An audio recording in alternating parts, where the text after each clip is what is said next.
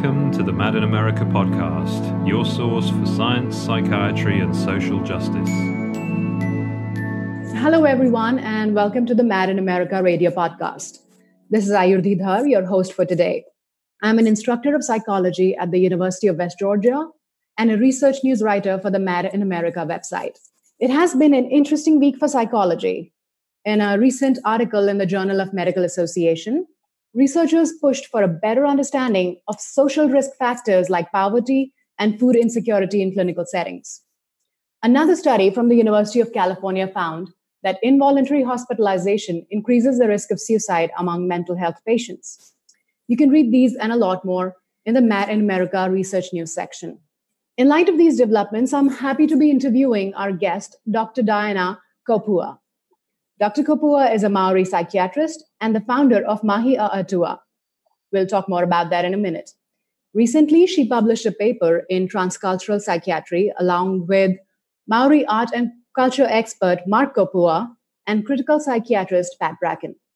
We're here to talk about this article and a lot more, but just a little bit of background first. The Maori are the indigenous people of New Zealand, and recent research has brought to light certain increased rates of mental disorders and suicide attempts in the population. Dr. Kopua has developed Mahi a Atua, which is a Maori approach, as they call it, an engagement, an assessment, and an intervention to address the mental distress and suffering in this population. The approach involves healing in the context of one's family and community and is achieved by using Maori creation stories and narratives called Purakau. The authors emphasize that this is not just a set of techniques or a new therapy, but a drastically different way of conceptualizing and addressing suffering amongst the Maori. It is an alternative to traditional psychiatric intervention. Research like this is crucial at a time when psychology is facing intense critique, from the recent replication crisis in its classic experiments to the attacks on DSM 5's overenthusiastic diagnostic criteria. Additionally, um, psychology's ethical priorities were questioned a few years ago by the Hoffman Report, which found that APA leadership and staff colluded with Bush era administration to loosen APA's ethics policy in order to take part in prisoner torture and abuse. So, paradigm shifting work in psychology is more crucial now than ever. And the authors of this research claim that this approach is an alternative to the Western pharmaco and therapeutic interventions that are making their way through the global south through the ongoing march of what we call the global mental health movement. Does psychiatry need a drastic revision, or do we simply need to tweak already existing theories? Let's find out. In our conversation today, I hope to cover topics ranging from the specifics of this approach to the broader questions of colonialism, the global mental health movement, and the importance of language and narratives in how we understand our world and ease our suffering. Dr. Kopua, welcome to Mad in America radio podcast. How are you? Tēnā koutou. I'm very good, thank you. It's lovely to be talking to you. It's lovely to be talking to you. Um, so let's dive in actually with the first question. So, can you kind of take me briefly through the process of what Mahi Atua actually is and how the approach works? The procedure, maybe an example, um, anything like that? Sure. Mahi Atua I developed in the mid 90s. It's, it's not that it's new, but at that time I was a psychiatric community nurse working uh, attached to a Māori mental health service. So, a Kaupapa Māori service is a service that's developed to specifically grow and sustain Māori approaches to Māori who come into mental health services. And at the time, there were many models that were focusing on approaches that were consistent with Māori culture and what Māori as a population uh, value. Yeah, so pre colonization, we had a strong understanding and a strong connection of our relationship and our position in the environment with the elements, with the natural elements. And many of us as Māori are disconnected from our culture and from our language and our knowledge of our ancestry. And I developed it at a time where I was fairly new in my nursing, but I had uh, taken some time out and uh, completed a Māori language course, and it was a total immersion course. And it was there that I learnt these stories and I learnt them in my native language as well. And it just all fell into place. There was nothing academic, there was nothing huge. It was just wow. And I could really see that when I went back to work in mental health, how valuable these stories would be mm-hmm. in conversations with people who were coming in with distress. I then went on to work with young people, adolescents, and there were pictures on the wall in these rooms that I was working with families in, and and it made sense to just share the stories. And the more and more I shared these stories, the less and less I started using the traditional psychiatric assessment tools. Uh, I guess uh, it felt right. Um, we were in the right environment to be able to test these ideas and and it worked. And so what eventuated is over time the the service so the context was important to the development of these ideas and the service became um, involved in training psychiatric registrars. So doctors training to be psychiatrists we were asked to put together a training program and i was involved in the development of this the coordination and also the training of them with regard to mahi atua. And, and the registrars were fascinated, most of them not being indigenous to New Zealand nor born in New Zealand mm. were fascinated, like most people who come to New Zealand are. They want to know the culture of New Zealand. They want to know more about the richness that our Māori culture offers. But of course, many who were coming and didn't get that opportunity. And through their psychiatric assessment, they got to pathologize Māori and they got to see the parts that weren't working well according to a psychiatric lens. Right. So, using the stories, I noticed that there was some reluctance from even my own Māori colleagues within this Māori context, and their own disconnection had led them to the Māori service to work so they could strengthen who they were. But what happened is if they felt uncomfortable or lacked confidence in their Māori identity, they would resort back to their Western frames of knowledge. Mm-hmm. So their training from a Western lens. Yeah, so it had an impact on um, who was going to use the approach. And so we came up with an idea that we would involve ourselves in mahi atua and present mahi atua to a national forum. Mm-hmm. And so we, what we did is we went away and researched different characters or different atua Māori gods. Right. That they were personifications of the natural environment. And each uh, clinician went away and and studied a little bit more about the characters. So the same work that I was doing with families in distress, mm-hmm. we were doing teams, and it really moved us as a team forward with developing mahi atua. We presented it nationally. We got some really good feedback.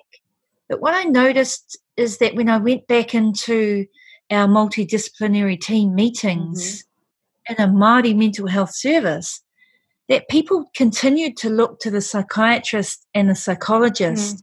for the answers. Right. And and to discuss the problems in from a Western perspective. So what I decided to do was go to med school to become a psychiatrist to gain power. but it, it, took 13 years. Yeah. I, I do not consider myself an academic. I don't consider myself to um, be a scientist, in mm-hmm. fact, in the Western sense of the word. But I did it, and I did it so that I could gain power, so that I could become a wedge that kept the door open to allow for Indigenous leaders in my world to be able to front solution finding right. and be able to change the system in which we operate. Mm-hmm. That's what I did. And during that journey, there were a series of relationship issues that I had, and, and I met, was really fortunate in 2009 to meet my husband, Mark, who is the, the other author. And he's he's a tohunga. He is a specialist. It's a word we use for someone who is a specialist in a particular area. And Mark is a specialist in our uh, traditional art carving, mm-hmm. carving houses, and he also reinstated the facial moko and he is someone who is an expert in our incantations, so our karakia. And that was the, the, the, the joining of us as a, as a couple um, is inseparable to the joining of his strength in his world mm-hmm. and in the psychiatric world with the same agenda, which was our Māori ways of knowing should be front footing this community, right. in particular with issues that uh, pertain to Māori. And so, with that, we knew that we were going to move. I, I trained in Wellington, which is the capital of New Zealand, and I knew I was going to go back to my tribal lands, which is the Tairāwhiti, the east coast of the North Island of New Zealand. And when we got here, I was so as a fellow, I am the only Ngāti Porou psychiatrist from my tribe okay. in in the world, and so coming back to my hometown was a big deal for me, and and so it was there that I was going to plant the seeds of Mahiatua mm-hmm. and start growing it as not just something you do, but a way of being. Mm-hmm. And so has turned into a way of being. So when you talk about how we utilize it, it's actually about us as individuals within our community thinking about how we indigenize our spaces. So we're in New Zealand, which is an, where the indigenous people Māori uh, come from, right? And how do we ensure that their knowledge system, our knowledge system, mm-hmm. is prioritized? Mm-hmm. And in doing that, we needed to think about remaining active learners. And though, even though we might be experts in psychiatry, we're not experts in the, the way of knowing right. that is indigenous. Mm-hmm. And so, therefore, when we're working with Māori, how do we maintain this state of active learning? And I don't see that that often with psychiatrists. Mm-hmm. And the third way that Mahiatua tries to be, or people who are using Mahiatua, is to embrace negative feedback. And in 2009, I uh, came across someone who was quite passionate about feedback informed treatment, Scott Miller and Barry Duncan's approach. And that resonated with me because in order to grow our collective performance in developing Mahiatua, we needed to learn ways of being able to receive negative feedback and give negative feedback right. in order to grow our collective performance. So, when I became, after a year and a half of being here, the head of department in psychiatry, I really pushed for a new innovative service, and that became Te Kūwatawata and it was the front door of a mental health service founded on Mahiatua, mm-hmm. being able to follow these principles. And when it came to individuals working with families in distress, it followed a particular format, which is to offer a karakia, an incantation or a prayer consistent right. of what the family valued, not of what we did. Mm-hmm. But as a system, we decided that we would address institutional racism and promote indigeneity by going back and learning and and reinstating our traditional prayer, our traditional karakia. But when families were in the room, they would be offered something that they valued, not what the system was promoting. Right. We then followed on with whakawhanaungatanga, which is um, very common for Māori. We will tell you who we are and yeah, where you're okay. from. The objective is to connect, find a yeah. connection. It's very similar in India. Yes, people, uh, you know, introduce themselves as "This is where I'm from. This is the land I belong." Yeah, and and we you know you can have these little jokes about intertribal warfare and uh, but at the same time it gives us an understanding of how connected or disconnected the family are quite a bit of time using feedback informed treatment because we do not believe that mahi atua is significant for eh, for all families. Mm-hmm. It is mm-hmm. definitely the way that we are practicing as um, we call them mato or the change agents who specialize in mahi atua. But we we really want to use feedback informed treatment to make sure you get a good outcome mm-hmm. and that we focus on the alliance after we do, and very similar to open dialogue, I do know a bit about open dialogue. it, it is very much about finding out the meaning behind the distress, having a shared dialogue. And when we feel like we've got enough content, there's two of us in the room co working. One of them will use the whiteboard and draw, and the other will narrate okay. a story. And so we um, we use our creation stories and some of them can take two minutes, some of them can take 10 minutes. Right. Some of us are experts in them, and some of them aren't. Some of the families mm-hmm. are familiar with these right, stories, but right. no, you can use these as as a psychological structure or framework, and others are completely unaware of these pūrākau, these stories. So that's what we do when we finish sharing the story. We then have a conversation, getting curious about the characters in the story and what resonated most with you. And the objective is to try and shift your lens to think about the problem from a different perspective right. and for each other to listen from a different perspective. And families are often, mothers are often uh, being a- able to listen to their children and really listen to something that they hadn't really heard mm. before. Mm when we've shared our reflections, we then have what we call Hine here. She is a Māori goddess. She represents waters and the two clinicians, the two co-workers will look at each other and we have a saying, nothing about the families without the families. So we don't have a, a multidisciplinary team meeting as such. Mm-hmm. What we have is a conversation with each other to allow the families to listen and to respond to our wonderings and to our thinking. After we listen to their response, we collectively weave together some ideas about what the next step is. So, tolerating uncertainty, believing in spirituality right. and relationship, and valuing our connection to story, our connection to our creation story, strengthens our connection to each other and then creates a space that allows families who are in distress to narrate their own story. But that might actually take a little bit of time. It, it varies for different families. So, in essence, that's mahi atua.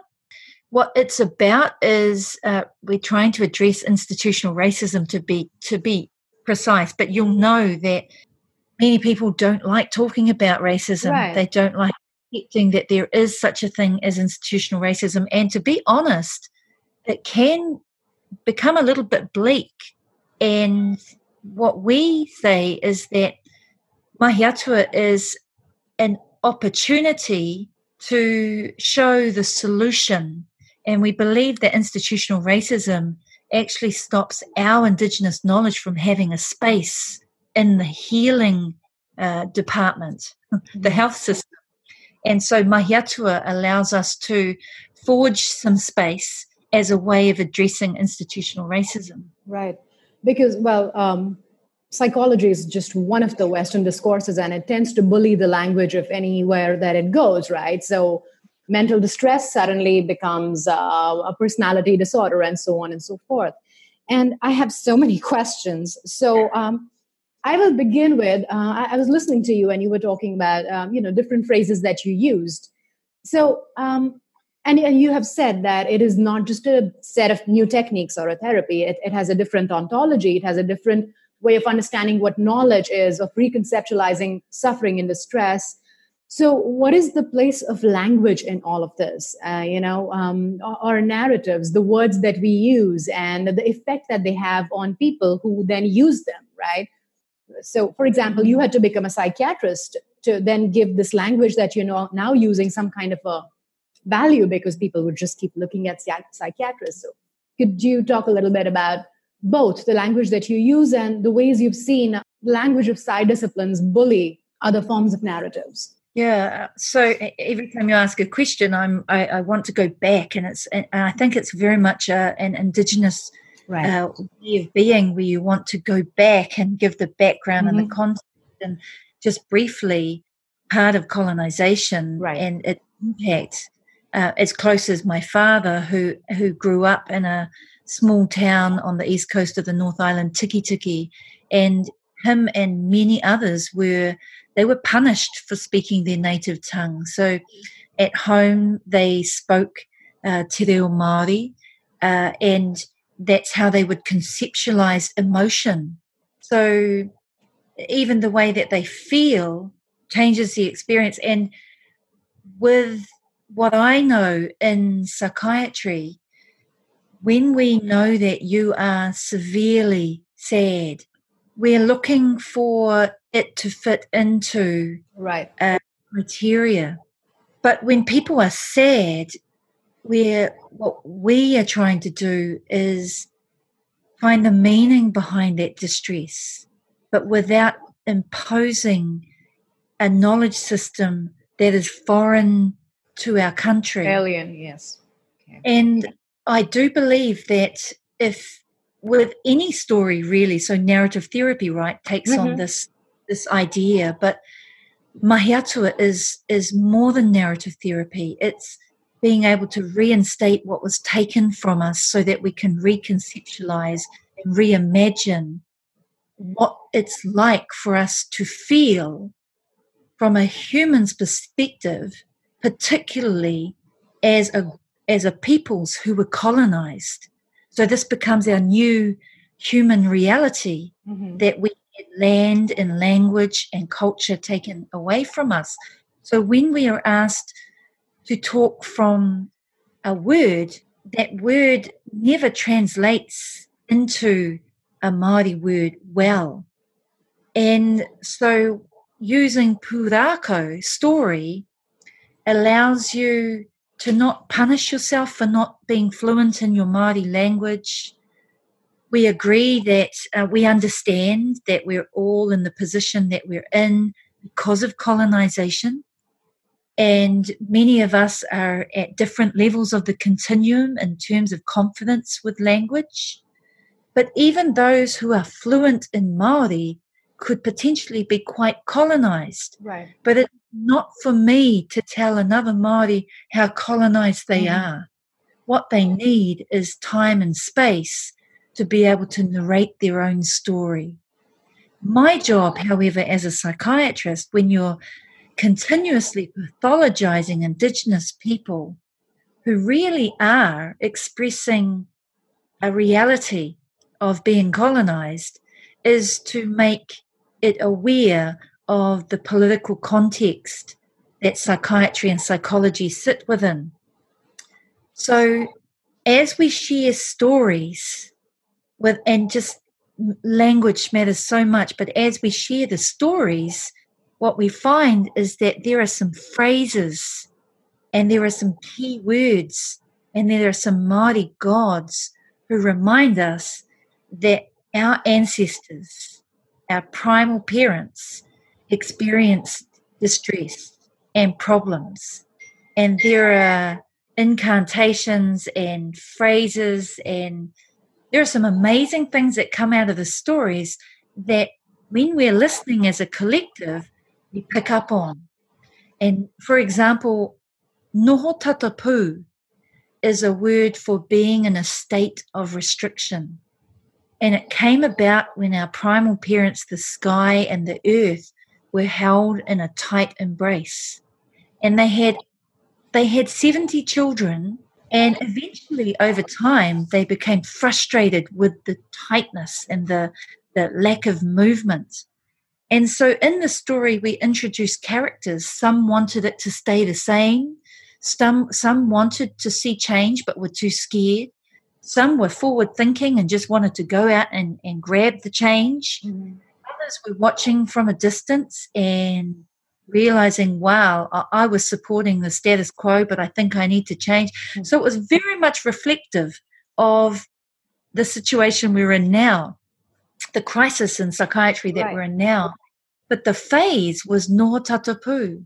From it comes a word tapu, inoho tatapu.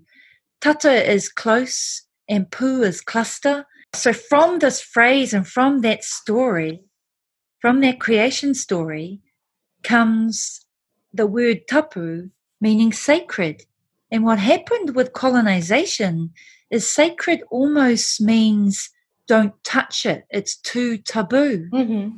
But while we're sharing these stories, people are starting to realize that when families come into our office, they're in a state of noho tatapu. Right. So sharing that story and allowing them to understand their restriction and the meaning behind it works on so many different cultural and political and social levels mm-hmm. and also introduces a new language for right. us as humans to utilize to conceptualize a new way of understanding distress mm. that is unique for us as colonized Māori. Okay, so I have two questions there. First, we're kind of living in a time of increasing cultural homogenization, right? I mean, I grew up in India and I grew up listening to the Beatles and watching Arnold Schwarzenegger's terrible movies. So, um, in a time like this, do you do you where do you see this approach going? With you know more and more people kind of becoming homogenized, uh, especially people who are young, especially them, uh, adolescents, and you know, so what do you see happening? Is that a worry? Is that a fear? Like how the, the connection to these ancestral stories uh, how is it going to pan out in the next few years oh look i have to say we're quite hopeful we live in a small town with just under 50,000 people uh, we formed a critical mass that became a movement social media has become our friend mm-hmm. to be able to be able to disperse and and join hands with those people who mm. want to promote indigenous um, ideology right. to be able to change the pathetic outcomes in our society for Māori. Um, and, you know, for, for a long time, it's, it's a little bit like being a crew down in the doldrums and not being able to see land. And you can get quite depressed about that. It's like there's no hope. Yeah. But Mahi Atua described as that one bird that tells you that land is near. All we did was created a critical mass and it's it's gaining momentum. We're not the only ones. There are so many Māori organisations in New Zealand. There are there are so many Indigenous peoples across the world who have experienced colonisation, who are joining forces mm-hmm. and creating movement. And in fact, there's quite a lot of movement. We have the Waitangi Tribunal who released today their recommendations about the primary health organisation clearly being racist, and that's holding the count, the crown to account. Right. And I'm excited about that. Absolutely. I mean, you know, critical psychology and cultural psychology is my thing, and it's it's a very exciting time to be in this uh, place. Absolutely. So, with that, uh, I will pose to you a question which I have been asked uh, you know, when I teach cultural psych, people usually ask me, so, you know, uh, you're talking about developing more indigenous and rooted um, ways of understanding experience instead of just putting language from one place to the other. But how local do we go? Like, at what point do we stop? And I have my own set of responses to that, but I, I would just like to know what you have to say for people who who ask you, you know, okay, so it's it's a fifty thousand, it's a group of fifty thousand people. Then do we move more local and start uh, developing new knowledges for people you know a group of 10000 and 5000 and is it feasible? So how do you respond to that so i can steal it and tell other people when they ask me these questions? Uh, well we have something called whānau ora in new zealand. Mm. and whānau meaning family and mm. ora meaning well-being. And I think that whānau ora is consistent with mahi atua and feedback informed treatment and what the, the voices from critical psychology and psychiatry are saying is that families have their solutions. Mm-hmm. instead of and the mythologization of family as the mm. source of all sorts of okay all right it's very different they have the resources within them we just need to design the system that respects like truly validates them as the solutions and i believe that communities have the solutions to their problems and we just need to think how we invest small investments we don't need to be the answer. I think that paternalistic way has it, it needs. I'm going to, to rescue you, kind of a thing, right? We will come in and rescue you now.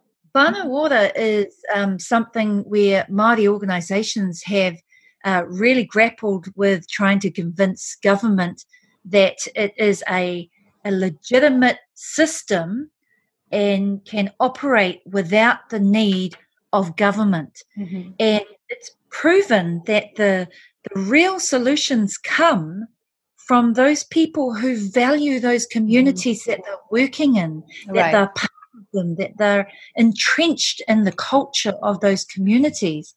And what we know now with uh, the service that we developed, Te Kūwatawata, which was founded on Mahi Atua, is that we we halved the number of young people who needed to be referred into secondary services. So there are results. There, there are there are numbers to show for that, and yeah, we know we halved them.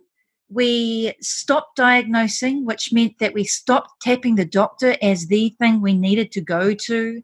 We stopped uh, needing medication. And what I think Whānau Ora can do now is look to that that evidence that we've formed right because what we've done to our communities is convince them that we, the psychiatrists and psychologists, are the experts. Mm-hmm. And we undo this. And I don't think there are many psychiatrists that disagree that it's become ridiculous. And what we need to do is train our communities, or not train as in set up another system where we're the hmm. experts, but be able to encourage them that they have the confidence and capability. And I don't think it's about doing away with psychiatry and psychology per hmm. se, but I do think that there are some gatekeepers sitting at all tiers that hold on to the psy disciplines. Mm-hmm. And I do believe at an individual level that they have spent a lot of time and a lot of money investing in these tools to equip them to help their community. So to be now told by people like me that it's not helpful and that it's damaging right. is to their professional integrity, to their professional identity. I believe that it's about Māori finding the Whānau Ora space and growing it, mm. extending mm. it, and taking some of the resource away from secondary services. And then we can reduce the need for the secondary service. It's not although some would say a complete reform's needed, and I'm not sure that I disagree with that, but we also have to be well connected because for now there are only a certain few people who are contacted when you're looking for the reform or mm-hmm. when you're looking for Māori ideas. But some of those ideas are on the ground. Right. And I think that we need to work to increase the capability and confidence of school teachers, mm-hmm. of mothers, fathers and grandparents, not just of health professionals right. and government officials. So I think you called it, I, I could be wrong, a, a one way stream of expertise that this is the expert and these people come under it. So our consumer leaders here in New Zealand says that, you know, it takes such a long time to actually access services.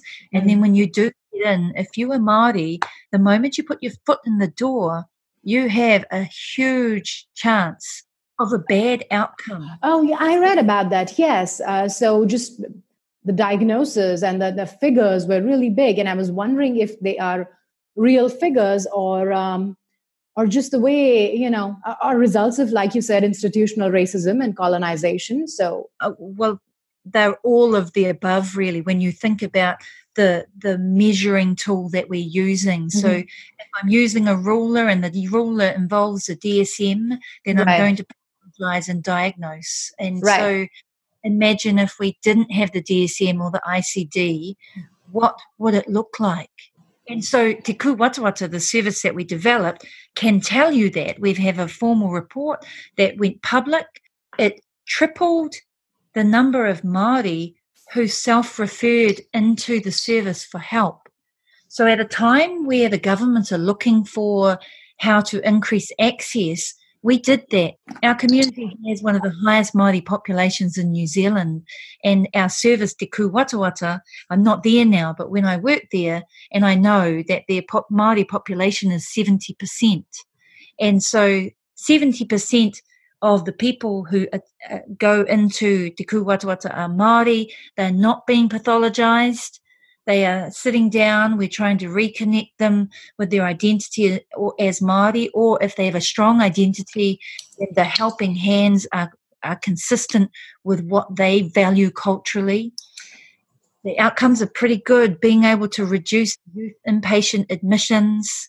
We have less people who are under compulsory treatment now The problem is, is that in that same report evaluating that service, you have uh, general practitioners and primary health organizations and clinicians who might not like that shift. Mm-hmm. And they believe in those clinical pathways. And they believe that when you move away from those clinical pathways, that you are increasing risk for the community. So, what did you experience any kind of a pushback when you were trying to talk about this? Like, what what was the pushback like? Yeah, yeah. Um, so at a at a national level, um, um we there are only a, uh, just over a dozen of Indigenous Maori um, psychiatrists, and we are all experts in different spaces. And one of my colleagues, um, he's really good in the bureaucrat space, and mm. and so he got quite a few people ringing him saying, you know, what's Dr. Dye up to down there? And we had at a PHO level, because our PHOs are private. I'm sorry, company. what are PHOs? So the primary health organization. Okay, you're right. Okay. Yeah, so we have a set, so they they are private and they are not local to our community. They fly, they come from somewhere else. That I'm talking about the organization, not mm-hmm. the individual right. there. But also the individuals in there, they they are experts at doing what they do. And what we've had is a disconnect from the data, the national statistics that show inequity. There's a there's a disconnect between the data and what they're doing. And you'll you'll you'll appreciate that although we might think that there's inequity, the closer we get to my office, the more I'm going to reject the idea that it belongs in my space. Hmm. And so um, that really created some huge pushback. And that pushback, of course, gets in the way of us who are trying to revolutionize the way that we work. Um, it slowed everyone down. It pulled everyone into a really heavy space. When we employed artists, they were considered to be unhelpful mahi atua was considered to be something that didn't give people choice.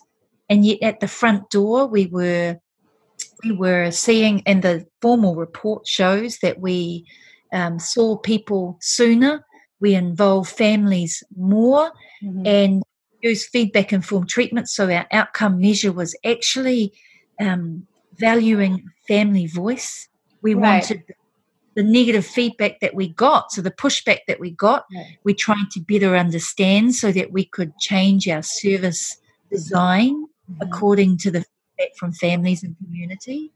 But it wasn't appreciated because I believe institutional racism has us all think that the current configuration of the systems and the resources is allocated fairly so it, it, kind of ties in with i'm guessing people uh, thinking and saying that you know colonialism is a thing of the past. And uh, people say, say the same thing in india. I mean you know can we just kind of get over it? Uh, the british left these you know what 70 maybe something more years ago you've been independent. But mm-hmm. um, there are these uh, resounding ripples that kind of stick around. The fact that i can speak in english is one of it's an example of that actually. Mm-hmm. so and and speaking in english is related to being high class or so there are all of these you know moral and ethical things so um, in in that context, I was thinking that how does your approach and uh, its underlying ethics kind of fit in uh, the critique that has uh, arisen around the global mental health movement? So China Mills and Suman Fernando have, amongst many others, written about you know this march into let's go and save these countries. Uh, the UN has, I think, recently they, they, have developmental goals. The the WHO has been talking about allocating resources towards mental health, and on the surface, it looks really pretty and it looks um, like they're doing a great job. But there have been concerns and questions. So, with the global mental health movement, how does um, and, and a resistance to this leftover these leftover effects of colonization. Where, do, where does Mahi a Atua fit? I look, I, I definitely believe that the strengthening of the classification system, the DSM, mm-hmm. is a perpetuating of colonization mm-hmm. without a doubt. I, I mean, it's fairly simple for, for me because I guess the global mental health movement and you know, the World Health Organization, they are wanting better outcomes. And so, as human beings, we want better outcomes. Our policies, however, do not reflect the lived experience of those people who are colonized. And they need to. And so, I don't necessarily think that we um, can afford to say that something's completely wrong. But if we, if, if I first acknowledge that the classification system is doing more damage to Māori, I actually have to look at so what am I thinking needs to happen? And it's more than just the classification system, it's more than psychiatry. If you look at our education system and our criminal justice system and even our ministry of children, of social development, the inequities are throughout all of those sectors. And what I think gets in the way of society, and uh, Dr. Camara Jones talked about this, is that individuality breeds invisible processes. Working as collectives is absolutely essential as we're trying to create ideas and opportunities about what do we move to. And, and that's what Mahi a Atua is a response to. Um, when you are using Mahi a Atua with families, we want to co work. Co working allows us to um, tap our colleague on the shoulder and say, hey, I'm not sure the family understood that. Or, hey, I think I saw you talk over the family. I know they didn't say anything. Or being able to improve each other's performance mm-hmm. at all tiers. When you um, think about managers and governments, it's there is a lack of transparency about their ideas. Absolutely, yes. Okay. When we look at meritocracy, and I think that this is where the classification system impacts on communities' confidence in being able to help people in distress. And meritocracy is that myth of meritocracy that if I work hard enough, I can achieve everything that I desire. It's not true. Mm-hmm. And so I'm pleased to know that more and more organizations are not so fussed if you don't have a qualification. And I guess that's what my Mahi a Atua is about. When you look at our education system, we're still founded on a Westminster Blimmin structure, mm. and even our Māori schools are trying to deconstruct what the what they're perpetuating. And so when we look at meritocracy, we have to agree that creativity is as important as literacy. Mm-hmm. And Ken mm-hmm. Robinson talks about that. Yeah. We are losing yeah. our creative spirit. Right. Schools are not valuing creativity.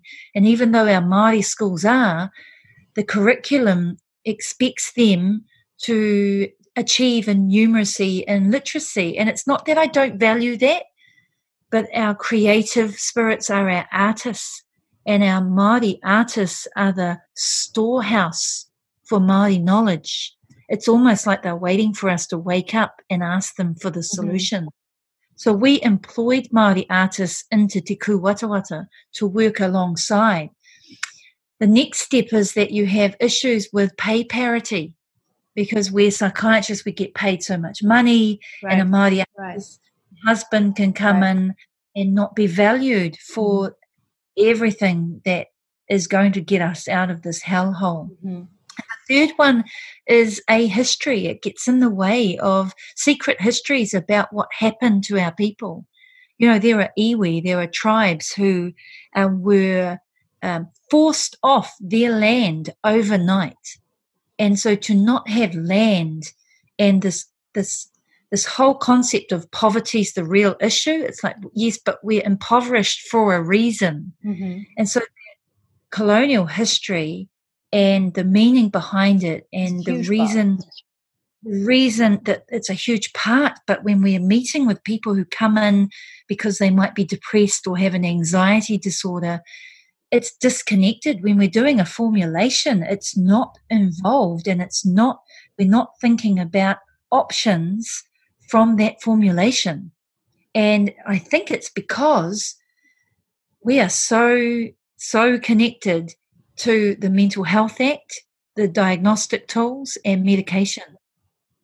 And when we think that we're being holistic, that means CBT. Right. So it's, it's gentle tweaks in the same already existing thing, and you know there is no revision of uh, the underlying ethics and the way knowledge is even constituted, understood. So I, I think you talked about this. Um, you were saying that the DSM has had this effect on uh, the Maori identity, right? And you write about that in your paper too. Um, on one hand, you talk about, I think, uh, uh, mental distress and how it's addressed, but also kind of uh, the effect of colonization and institutional racism on the already existing identity.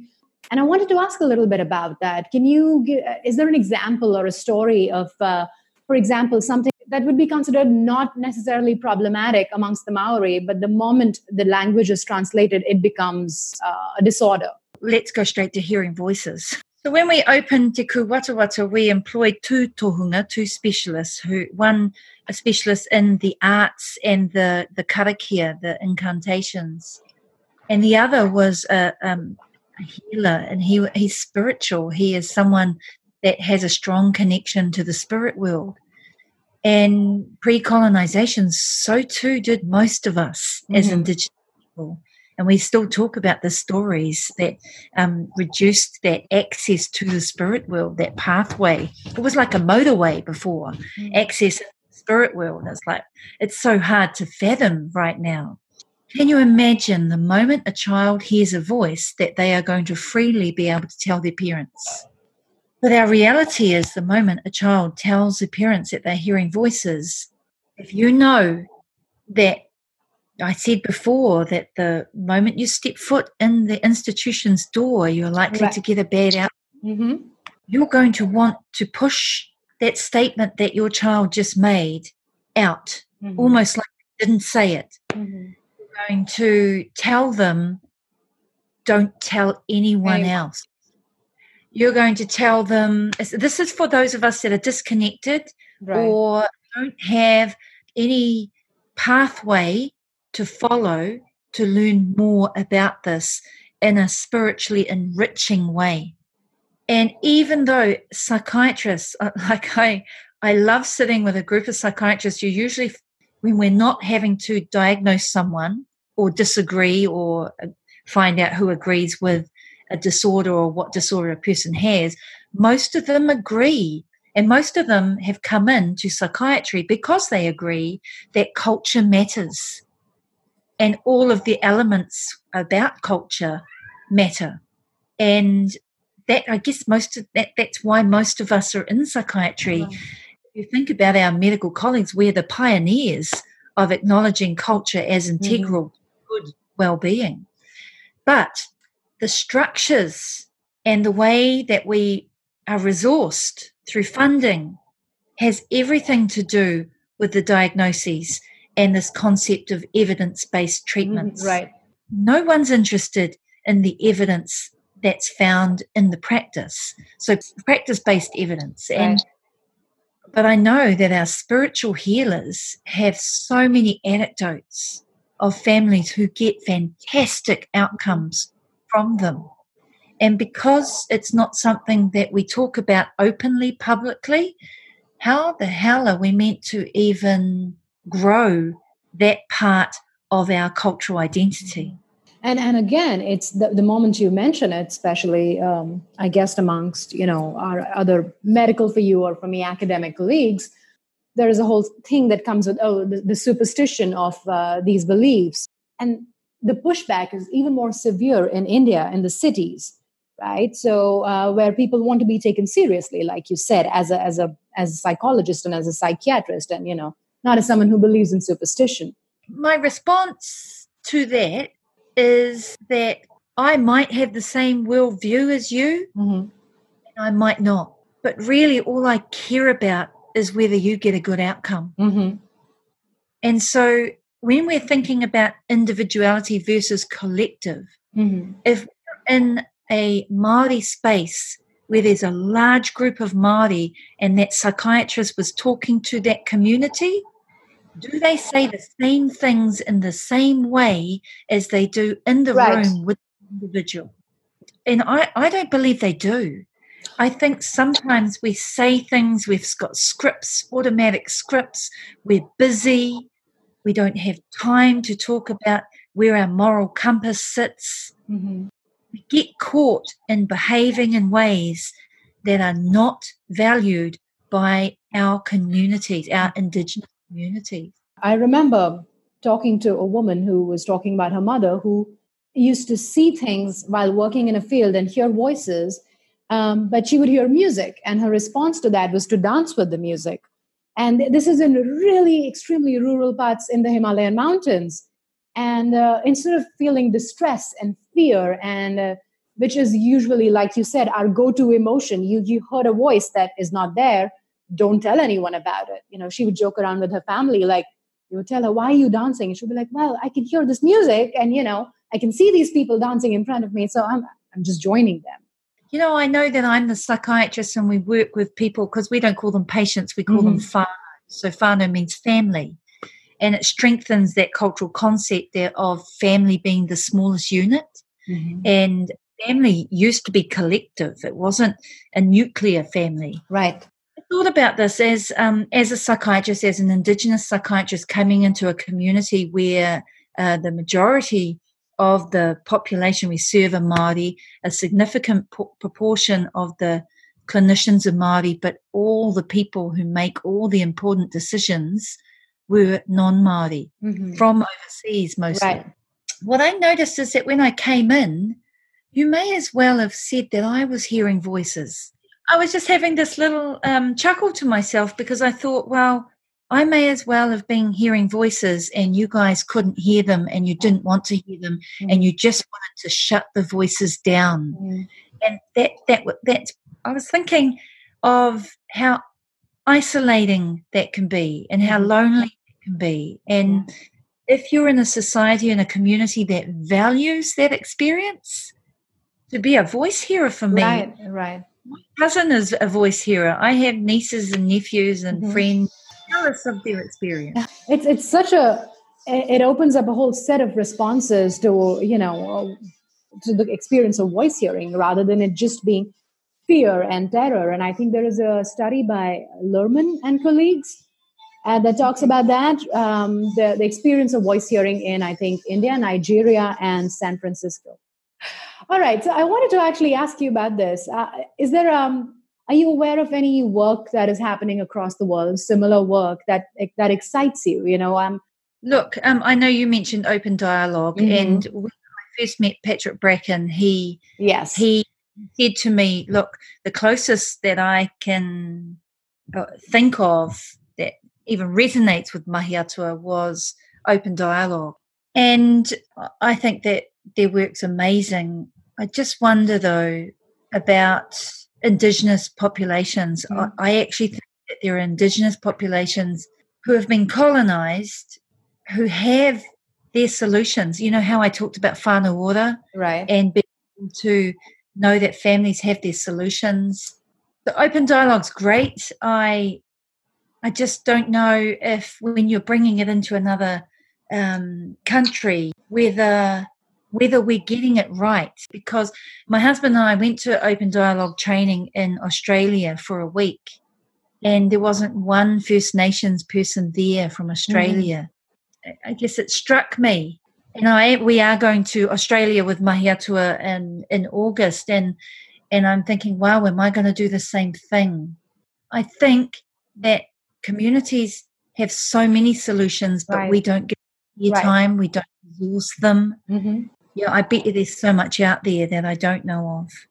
Uh, you've already talked about the historical context. I was really interested in the, the Tohunga Suppression Act. I think I read in one of your papers uh, mm. Is that mm. what? Uh, and um, that that was slightly disturbing. Um, can you speak a little bit around that? Uh, because I'm sure people don't know. Look, the Tohunga Suppression Act was brought about at a time when government really didn't have a handle of, of their communities and, and things were getting out of order. So they created some order. And the, the Tohunga Suppression Act, some would say, was because some people were um, uh, pretending to be able to offer healing remedies, and they they weren't necessarily um, what they were intended to be. There's a whole lot of there are a whole lot of stories about the Tohunga Suppression Act, but what we do know is that it contributed to the reduction in the number of tohunga who contributed to healing. And what it also did is because when people are in distress, they actually go back to their worldviews, to their mm-hmm. beliefs. Um, and that's what we lost. The Tohunga Suppression Act contributed to the loss of having this belief in a way of being and being able to access treatments that were consistent with that belief. That's what we lost. Mm-hmm. And as well as that, when we think about well being, and you'll see that I wear the facial moko and that my husband was part of a group that reinstated it. The Tohunga Suppression Act contributed to the demise of moko, of, of our cultural arts.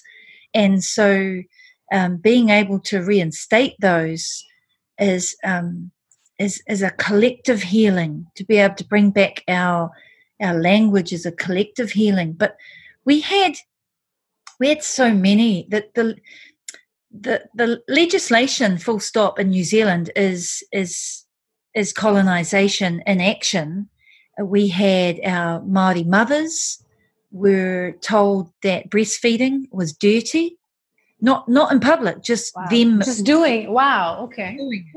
We had. Um, you, I told you about the language not being able to used by mm-hmm. the, by our our, our tipuna, our ancestors land we weren't allowed to buy land as a collective we weren't allowed to keep our land through legislation that's still going on today. People are building motorways through people's indigenous lands. When people come from overseas and they don't have an understanding of the impact of colonization on indigenous people i think that they actually themselves perpetuate racism because many and i've experienced this recently of having overseas psychiatrists come into our town, they know the answer because they are experts in psychiatry. Mm-hmm.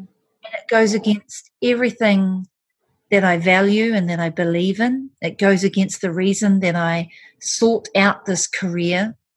Yeah, so really turning away from psychiatry is um, is something that I'm considering now, being able to use the skills that I have and in being able to uh, lead other initiatives like workforce training, being able to provide workforce training spaces so it addresses individuality, meritocracy, mm-hmm. it restores our histories, it ensures that people that come into our space remain an active learner and don't see themselves as experts.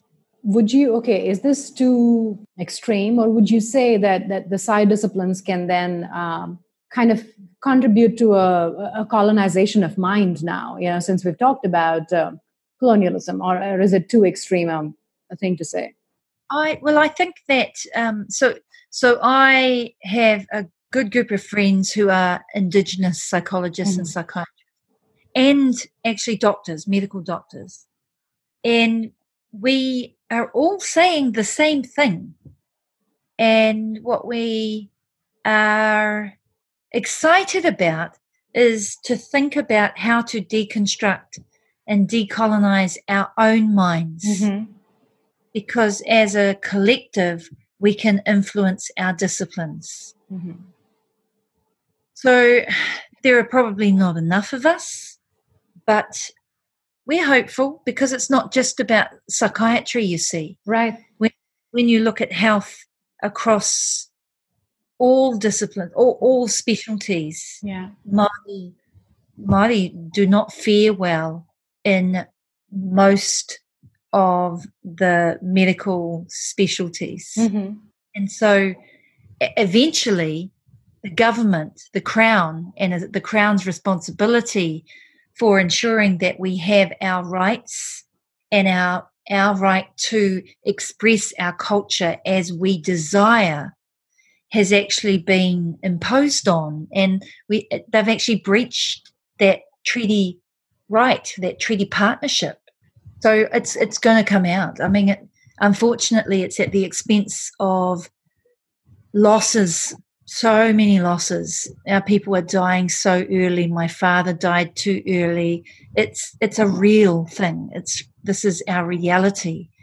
We're such a small community that when one dies it tears us all apart and so it's at the expense of that but we have this saying uh, dr ranginui walker he wrote a book called uh, ka whawhai tonu mātou and it means um, the never ending struggle and that's the nature of our peoples. We we were born with problems and we were born with solutions, and we have both.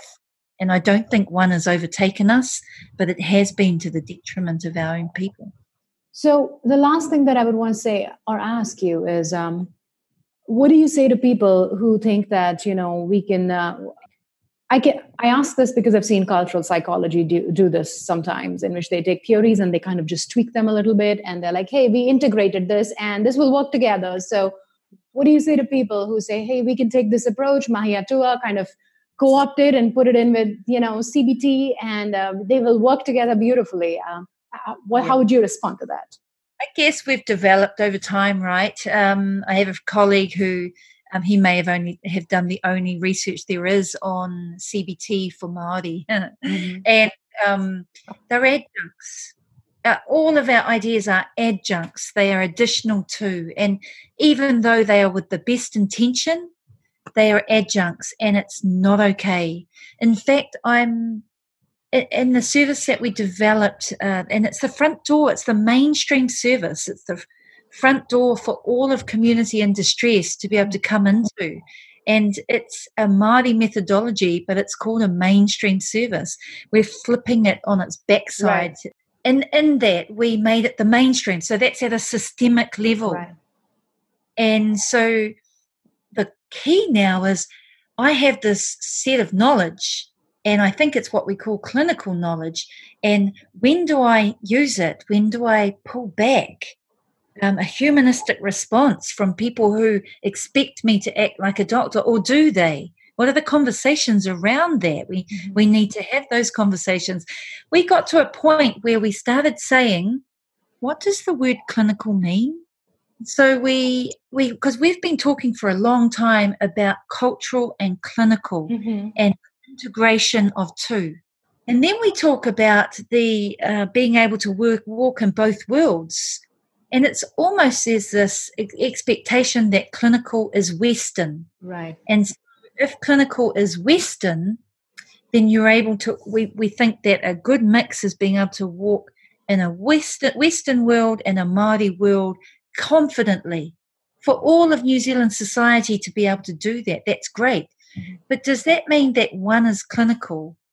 And so we've been having these conversations, and I don't know, we've been trying to find a word that takes out clinical because mm-hmm. often we use that word to validate our basic assumptions that are absolutely racist. Mm-hmm. But they have no idea that it's come from a racist space. Right. Can you can you give me an example of that? So I, I remember you saying that before too. Uh, some of the basic assumptions or underlying um, uh, sure, ethics, sure. yeah, uh, which tend to be racist or perpetuate such things. Can you give me an example? That would really help. Uh, so uh, a 30 year old Māori man who has a bracelet on, and his mother works in a high end um, organization for the ministry, for the government, and um, father separated, and they wanted me and Mark. They um, wanted they, and in our service, you can ask for who you want. Okay. And so we went home and we got to know them. We went through that process I talked earlier about. I talked about Noho Tatapu and about this mighty God who saw this speck of light and took two of his brothers with him. This man who was absolutely suicidal and so, so down and in a dark space came alive a little bit as he's listening to the story. Now, he comes into our service and we measure him and he does really well. But for the PHO, mm-hmm. who we were meant to be working in partnership with to create this innovative service, they wanted documentation on clinical pathways for someone like that. So that would be, okay, a middle aged man, well, not quite, but middle aged man who is depressed and suicidal. They want to know the clinical pathway. Mm-hmm. And to say that we did Mahi a Atua means that it's a clinical risk. Oh, wow. Okay. Because we didn't do a clinical assessment. But from a Māori paradigm, we did everything that is consistent with what we value mm-hmm. and is consistent with what our ancestors may have done. We started with a karakia to make sure that we were spiritually safe. We did whakawhanaungatanga to make sure we were connected and that we sat together with this problem. Mm-hmm. Even used an evidence based evaluation tool, feedback informed treatment, to make sure we were measuring from their voice, right. which is consistent with the recovery model, right? To listen to their voice. Right. And then we shared we shared content, but then we shared a story and they were engaged and they came back and they came back again. And one of the problems we have for Māori is A, they walk in too late and B, they stop coming. And so when we're talking about clinical risk, could we just like take the word clinical away and mm. say, yes, there's a risk. There's a risk that Māori do not want to interact with the systems that perpetuate racism. Mm-hmm. Māori don't want to come into a system that is not consistent with their paradigm. And we already have statistics that show that Māori are more likely to get a bad outcome. And that is from a system that values clinicians who behave clinically for me, it's not just the DSM, but it's the whole way that we're structured that perpetuates racism. Mm-hmm. So when we're talking about clinical, I'm not actually sure what we're talking about anymore. If we're after a good outcome, let's explore the things that provide a good outcome. Right. Stop thinking that it's just individuals walking into an office. It starts at schools, it starts in communities. Mm-hmm. And where's our role as psychiatrists in that? Mm-hmm. Where is our role? And if we didn't have a role, are we okay about it? You, you reminded me of um, you know people when they stop coming in for treatment or uh, stop. This happens a lot with uh, psychosis and schizophrenia. People stop taking their medication, and I, I always find it interesting that the language we use is this person is treatment resistant. So the words we use are really important. Um, and the, the, new research on uh, psychosis that is induced due to or long-term use of antipsychotics is fascinating. So there is all of that and but the language we use immediately puts the patient and the place of you know the, the patient is treatment resistant or the the type of strain of schizophrenia they have is treatment resistant. And you know it's not the medication it's not what we're doing. The problem is in them and maybe that's the role of global mental mm-hmm. health mm. and more research comes out because when you look at our a lack of knowledge about how to withdraw someone from mm-hmm. a major tranquilizer, how do we do that? How do we communicate with the community and let them know, no, there's not an expectation that you need to stay on this for life. Mm. We don't know what to do. This is a new space for us. Let's work on this together, mm. preparing families to be in partnership, preparing them to be the researcher of their own plan. Mm. We're not very good at that. Being able to de diagnose. One of my um, uh, advanced trainee uh, teachers uh, talked about most of the time when we're seeing families, we're undoing the damage that's happened. Mm. But if you look at the training that we get, we're not taught that. We're taught how to do it, not how to undo it. Mm-hmm. Wouldn't it be great if we actually strengthen our trainees in this area and that maybe we became a subspecialty of psychiatry that was more critical and came up with more resources for psychiatrists to undo the damage mm. that the institution has made in the first place? All right, uh, Dr. Kopua, this was um, this was fantastic. Thank you so much for your time and all your insight. You too. Okay. Bye bye. Thank you for listening to the Mad in America podcast. Visit madinamerica.com for more news, views, and updates.